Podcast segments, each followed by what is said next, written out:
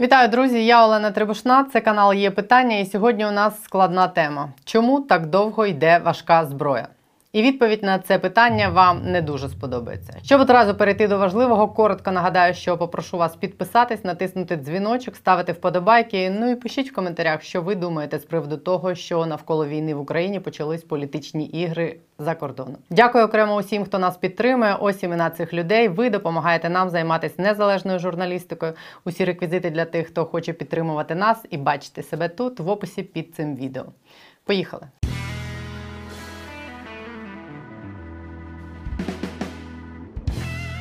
Чому так повільно надходить зброя? Де той ленд-ліз? Кожним днем, кожен з нас, хто стежить за дуже напруженою ситуацією на сході і півдні, ставить це питання собі, журналістам, владі. Рівно місяць пройшов вже з історичної зустрічі на базі Раймштайн у Німеччині, де фактично було створено військову антипутінську коаліцію, де міністр оборони Сполучених Штатів Ллойд Остін пообіцяв перевернути небо і землю для перемоги України. Скоро мене місяць з моменту, як ще в один історичний день, 9 травня, Джо Байден Байден символічно підписав закон про ленд-ліз.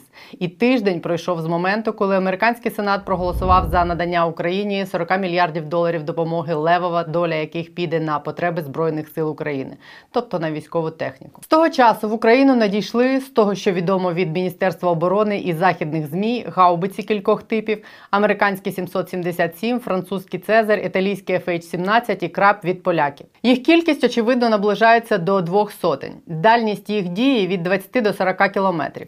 Міністр Резніков днями повідомив, що нарешті надійшли протикорабельні ракети Гарпун. І у вихідні ряд американських змі повідомили, що цього тижня штати нарешті мають оголосити про постачання Україні далекобійної артилерії, яка може вражати цілі на відстані понад 40 кілометрів куди гаубиці не дістають. Мова йде про ті самі американські гусеничні МЛРС, ракетні системи залпового вогню високоточної зброї з супутниковим наведенням, та Хаймарс високомобільні артилерійські ракетні системи залпового вогню на колісних шасі. Ці системи мають більшу дальність стрільби.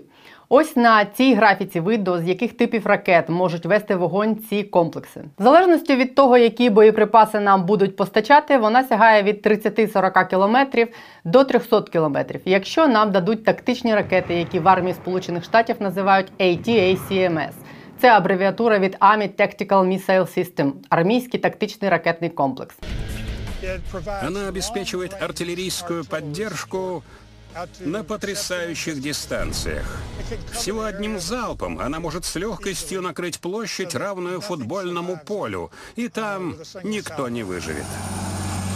Дальность стрельбы позволяет одной мобильной установке оказывать артподдержку на території более 14 тисяч квадратних кілометрів. Це матиме критичний вплив на розклад сил на фронті.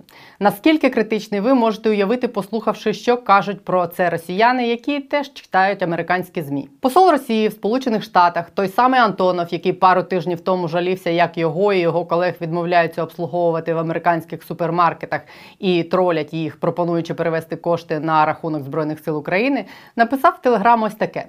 Есть риск, что такие средства разместят вблизи российских границ, и у украинцев появится возможность наносить удары по российским городам. Паника вже кілька днів і в ефірах російських пропагандистів. И теперь США пытаются максимально затянуть вот прокси-войну с Россией, в Белом доме всерьез рассматривают возможность передачи Киеву систем залпового огня. Они хотят поставлять системы залпового огня дальнобойные, которые Конечно, о чем я и действительно могут достать до наших Якщо міряти військовими об'єктами, то від Харкова до російського військового аеродрому Балтімор під Воронежем, де базуються їхні бомбардувальники, відстань 280 кілометрів. Від Чернігова до військового аеродрому Сеща в Брянській області, де базуються військові гелікоптери і винищувачі росіян, 270 кілометрів. Від Миколаєва до військових аеродромів росіян в Криму порядка 250. Логістичні центри та бази матеріально-технічного забезпечення росіян знаходяться ще ближче до українських кордонів на відстані 100-200 кілометрів. Ну і якщо вже розвивати думку далі, то дістануть ці ракети і до найближчих ділянок Керченського мосту. Reuters стверджує, що Байден не планує давати Україні РСЗВ здатні досягати цілей на території Росії.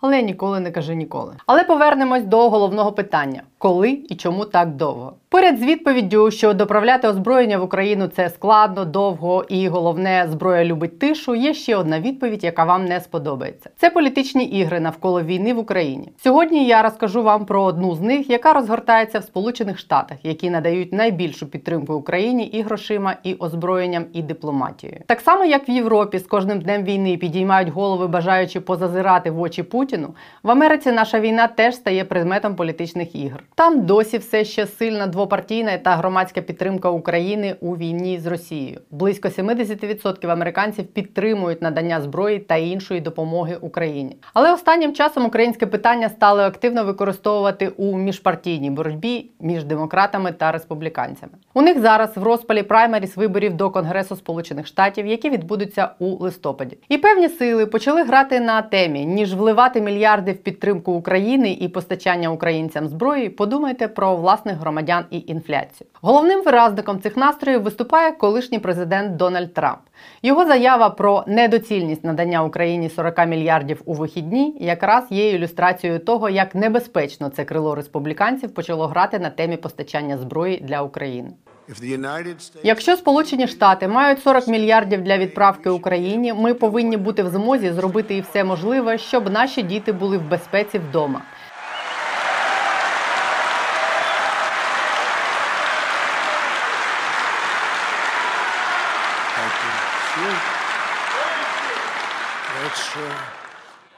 Ми витратили трильйони в Іраку, трильйони в Афганістані і нічого не здобули. Перш ніж ми побудуємо націю для решти світу, ми маємо побудувати безпечні школи для наших дітей у нашій власній країні. Правильно? Це Трамп заявив у вихідні на засіданні Національної стрілецької асоціації у Х'юстоні. Приводом для неї стала стрілянина в техаській школі. 18-річний хлопець вбив 19 дітей і двох дорослих. І це лише один епізод з багатьох подібних. Соратники Трампа чомусь обрали саме таку тактику. Вони дорікають демократам тим, що ті витрачають мільярди на підтримку України за рахунок американців. Ось ще один епізод. Це напередодні голосування за виділення 40 мільярдів Україні в Сенаті виступає один з найближчих соратників Трампа республіканець Ренд Пол. Той самий Ренд Пол, який ледь не заблокував ці 40 мільярдів і як мінімум на тиждень відтермінував голосування. Ми не можемо рятувати Україну, прирікаючи американську економіку. В березні інфляція побила 40-річний рекорд. Одне лише паливо здорожчало на 48%. Ціни на електроенергію підвищились на 42%. Пол одноосібно заблокував пришвидшену процедуру голосування за законопроект. Він вимагав включити в текст основного документа норму про призначення інспектора, який контролював би витрати коштів. Але як ви почули з його ж власного виступу, причина дещо в іншому. We cannot save Ukraine by dooming the US economy. Ми не можемо рятувати Україну, прирікаючи американську економіку. Цей самий Пол в лютому заявляв про намір заблокувати ухвалення за швидкою процедурою в Сенаті символічної двопартійної резолюції на підтримку України та засудження дій Росії. І в своїх діях Пол, я б сказала, послідовний. П'ять років тому, коли Чорногорія вступала в НАТО, Пол блокував законопроект на підтримку в цього вступу. На що тоді ще живий сенатор Джон Маккейн відверто сказав, що Пол працює на Путіна і його мету розчленувати маленьку країну. На що Пол сказав, що критично ставиться до розширення НАТО. В січні 2022-го Пол проголосував проти проекту санкцій для Північного потоку. 2 і Ренд Пол один з 11 членів Сенату, які проголосували проти надання Україні пакету допомоги в 40 мільярдів доларів. За документ проголосували 86 сенаторів загалом. Більшість з тих республіканців, які проголосували проти, апелювали до того, що в США матерям не вистачає дитячої суміші, щоб годувати дітей, що ціни зростають, наркотрафік теж і таке подібне. Зростаюче коло республіканців у сенаті з гордістю виступає проти українського фінансування. Прокоментував це тоді лідер більшості в сенаті Чак Шумер. Все це не означає, що Україна більше не має двопалатної підтримки в американському конгресі. Республіканців, які зараз в меншості, в сенаті 50. З них, скажімо так, проти інтересів України виступають 11. Лідер меншості республіканець Міч МакКоннелл напередодні голосування за 40-мільярдний пакет допомоги США був у Києві і особисто зустрічався з Зеленським 14 травня. Напередодні голосування він закликав сенаторів голосувати швидко. Українці не просять нас воювати в цій війні. Все, чого вони просять, це ресурси, щоб захистити себе від цього божевільного вторгнення. І їм потрібна ця допомога прямо зараз. Через це голосування МакКоннелл фактично розсварився з тим крилом республіканців, які є палкими прихильниками Трампа і оцього його «Make America Great Again». Які розклади будуть в американському конгресі після виборів в листопаді, невідомо. Небезпека в тому, що весь цей час ось це крило Трампа буде відверто грати на темі негативного впливу російсько-української війни на економіку США, зростання інфляції та цін на паливо, нестачі грудних сумішей, віскі, чізбургерів, коли і так далі. І ці ігри трампістів в гру зробимо Америку величною ще раз можуть колихнути в суспільні настрої громадян США в бік зменшення підтримки України. Помножте це на те, що в адміністрації самого Байдена також є різні групи впливу, які намагаються обмежити військову допомогу Україні. Вони б'ють на те, що не можна допускати ескалації конфлікту та доводити Путіна до застосування ядерної зброї. Все це і є однією з причин затримок постачання нам зброї, отих MLRS, HIMARS. Patriot та іншої необхідної зброї. І та сама редакційна стаття в Нью-Йорк Таймс, де нам радили поступити з територіями Путіну в обмін на мир. Про це я розповідала тут. Це теж з тієї ж опери. І виступ Кісінджера з пропозицією подарувати вже Путіну той Крим і забути. Про це я розповідала ось тут. Важко сказати, в якій мірі ці, скажімо, прямо антиукраїнські настрої підігріває Кремль і його лобісти на заході, а в якій вони є елементом їх внутрішньовидової політичної конкуренції.